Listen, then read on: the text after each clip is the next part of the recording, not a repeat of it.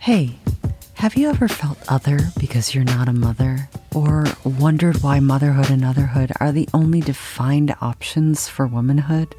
Want to feel whole no matter the fruit of your womb? Yeah, me too. It's time for a new paradigm. Are you ready? Welcome to Ladies Like Us. I'm your host, Linda Lysing. Join me as we swap those narrow definitions with real, diverse, and inclusive stories that dig into the full spectrum of mothering mojo, including motherhood missed, motherhood dissed.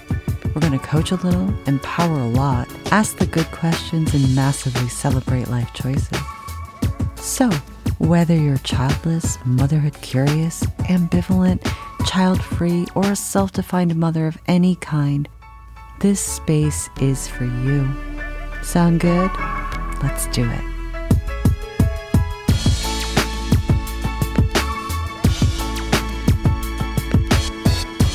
Hello. How are you? I have missed you, and it's really good to be back. Can we talk about Jennifer Aniston?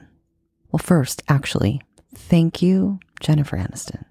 Thank you, thank you, thank you your recent interview in Allure where you disclose that you had a, a bumpy fertility journey and you are in the otherhood. And, you know, there are a lot of people in the otherhood who are fine with it. There are many who have made peace with it. However, you find yourself here. I know that sometimes it's not a moniker that we want to claim, but there it is. And um, I personally just found it so validating in a way that I I wasn't even expecting. And I I think what's interesting is that she's at a place. She's um, she's 53. She is finally like, I don't have to think about this anymore. And how freeing is that? And I think it's really great to see someone who really has a beautiful life, right? Looks great, sounds great, is doing good work. And to see her satisfied, right? And happy and, and really like grateful around who she's become. And this journey was part of it. So anyway, I just wanted to start out with some kudos. Um, I'm going to say I wasn't necessarily like a huge fan. I think she's I think she's great. She's got some great comedic timing. Her body's fantastic, right? Can't argue with that. I like when she shows up in unexpected places in comedic roles myself. Some people have been big fans of her since the Friends era. But anyway, let's let's unpack a little bit why this is important, why this just put a little sparkle back into my niche. Um, and by niche, I mean the people that I want to speak to, right? The people that I want to create helpful content for. The women in the other otherhood are going to always be my sweet spot. But again, you never know who's listening. So, ladies and gents, um, yeah, let's unpack Jennifer Aniston a little bit, shall we? So, first off, I'm going to just woman up and say that it is quite possible that I judged her in the past. And um, I think why I did is because she was in the media so much and it was this constant like, is there a baby? Is that a bump? Um, does she want them? Right, cover after cover. I'm thinking like Us Magazine and stuff like that, right?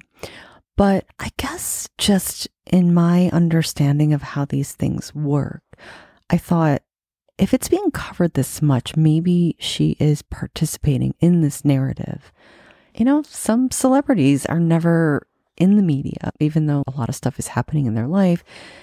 And others are like there all the time. And sometimes I think that's by design, right? Whether you have somebody call up tabloids or plant little seeds around possible stories. And so I really didn't know if this motherhood narrative was being perpetuated by her. And that's fine. Um, I just wondered what was with the coyness around it, right? So, not fully knowing, and then, of course, being part of knowing her her story, her very public story of being married to Brad Pitt, and then them separating, and then next thing you know, he is with Angelina Jolie, not just with her, but suddenly like insta father to her adopted kid and then they're embarking on this journey of like full brood parenthood with more adopted kids as well as more natural born kids.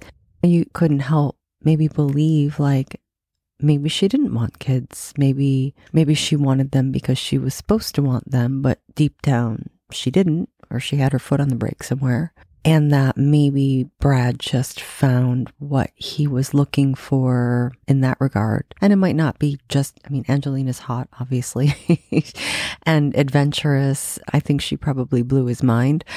But also to be all that and maternal is probably a huge turn on. And so sounds like they had their adventure.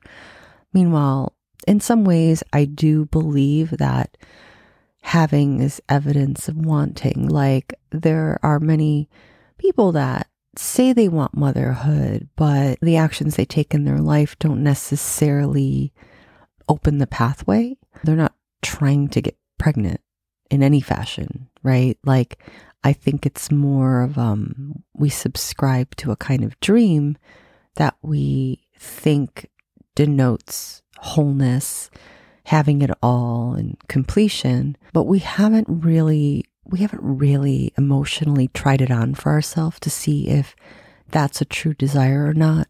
And again, I'm not talking about people with true infertility who are in the space of having invested and tried it. I'm I'm just allowing that there is a spectrum and within that spectrum ambivalence ambivalent people are are very present and there can be some cases for just going for it and doing it. Like if you have a lot of resources and you don't feel like it has to cost you emotionally.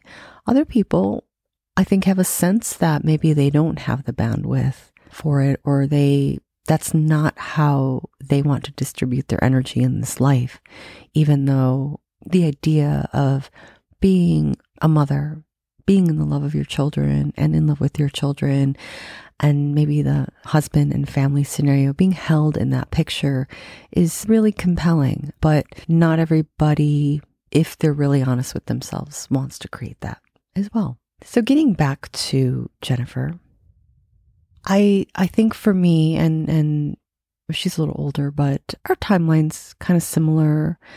I think that when I was suffering as I was trying and nothing was happening. Every pregnancy announcement sort of hurt me. I was, I would take it a little personally, um, not wanting to, but you just get that little stab feeling, right? And, and really that's just this, what about me? Why doesn't it ever happen for me feeling? But I think what I really want to point to is more about celebrity.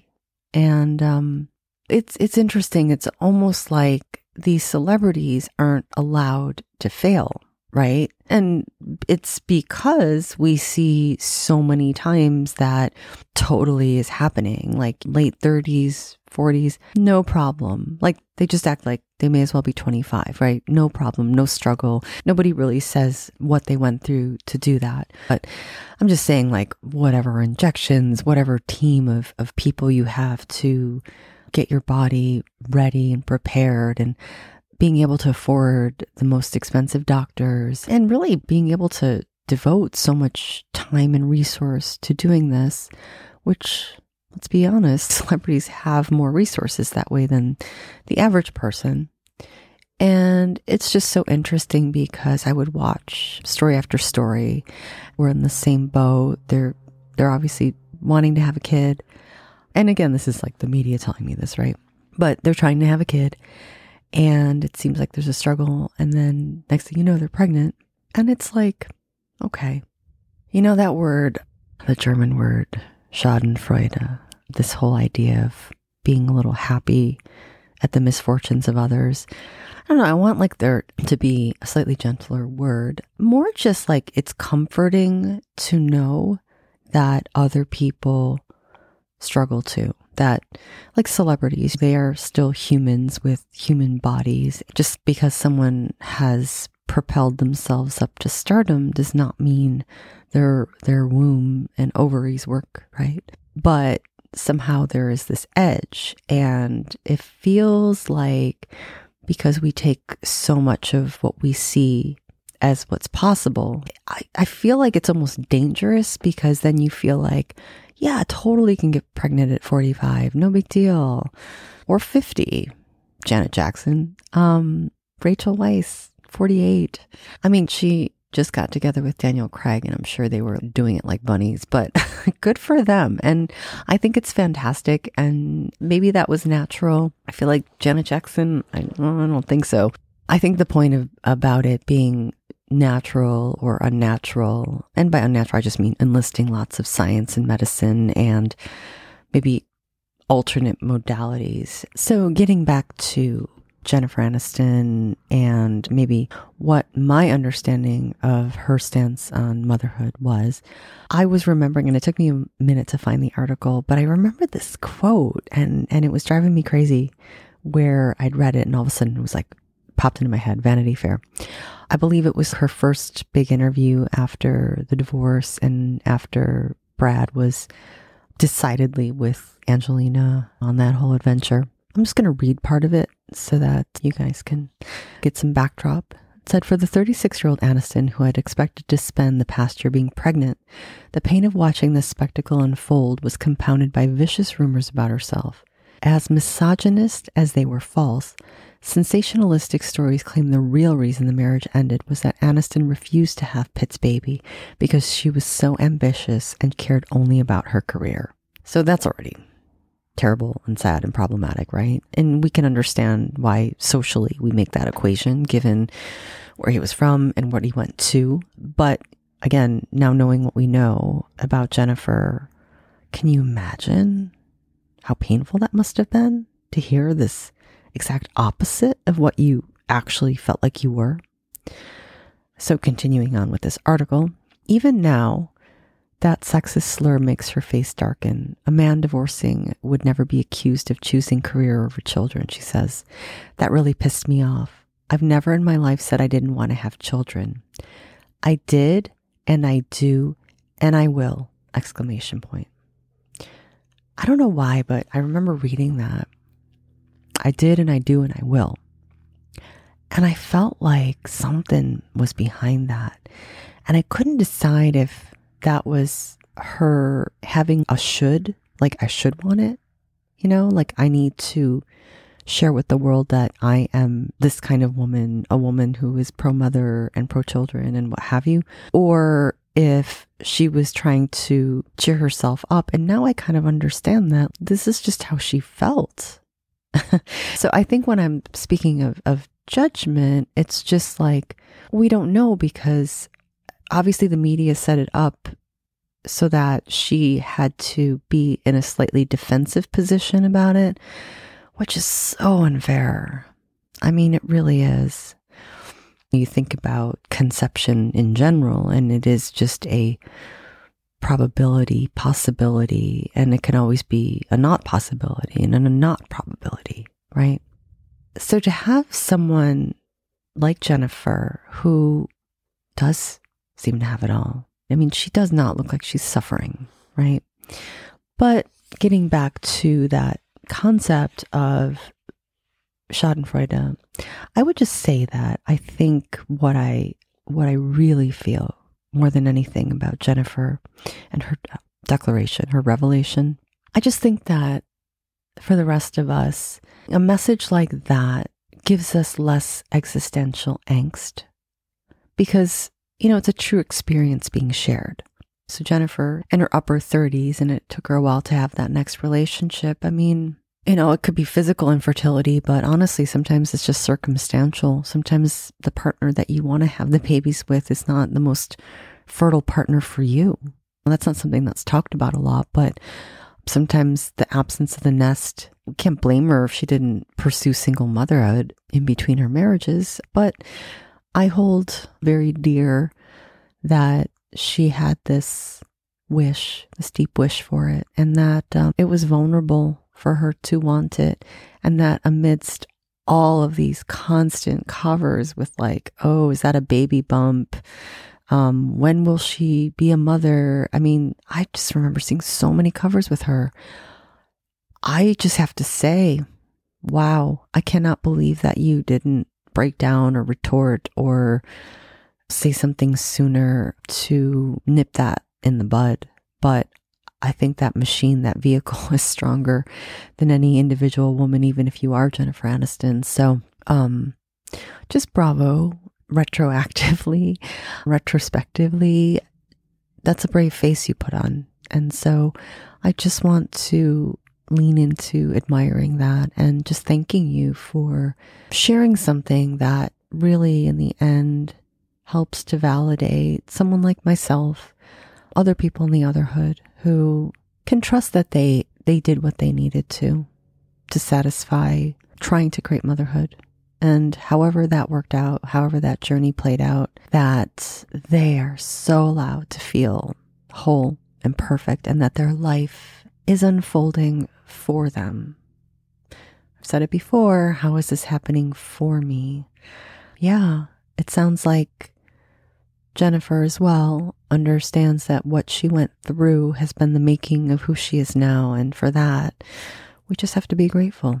We have anxiety about how we're doing life, if we're doing it right. And again, you, most of the time we only see that it's been successful, right? And so once it's successful, it's almost like we don't have to deal with whatever wasn't successful up to that point.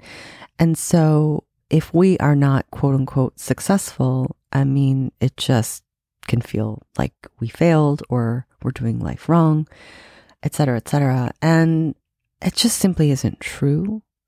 But as humans, we are so susceptible to the messaging and to be in the company of someone like Jennifer who really exudes wholeness, even though she was not technically successful in this area. It's just, it's so powerful. It's just powerful. Let's just, let's just take that in for a minute. Right? And what a relief it must be for her. I think she even says, Oh, it's, it's over. It's just kind of off the table and she doesn't have to think about it anymore and how freeing that is. So I think here's my nugget. Sometimes having it all is being able to have a relationship with what you didn't get to have and feel whole anyway. So that's my two cents. Curious what you all think about this. And like I said, I think I'm a bigger fan of Jennifer than I've ever been. So yes, so may she live in beauty and joy and love. And I wish that for you too. Till next time.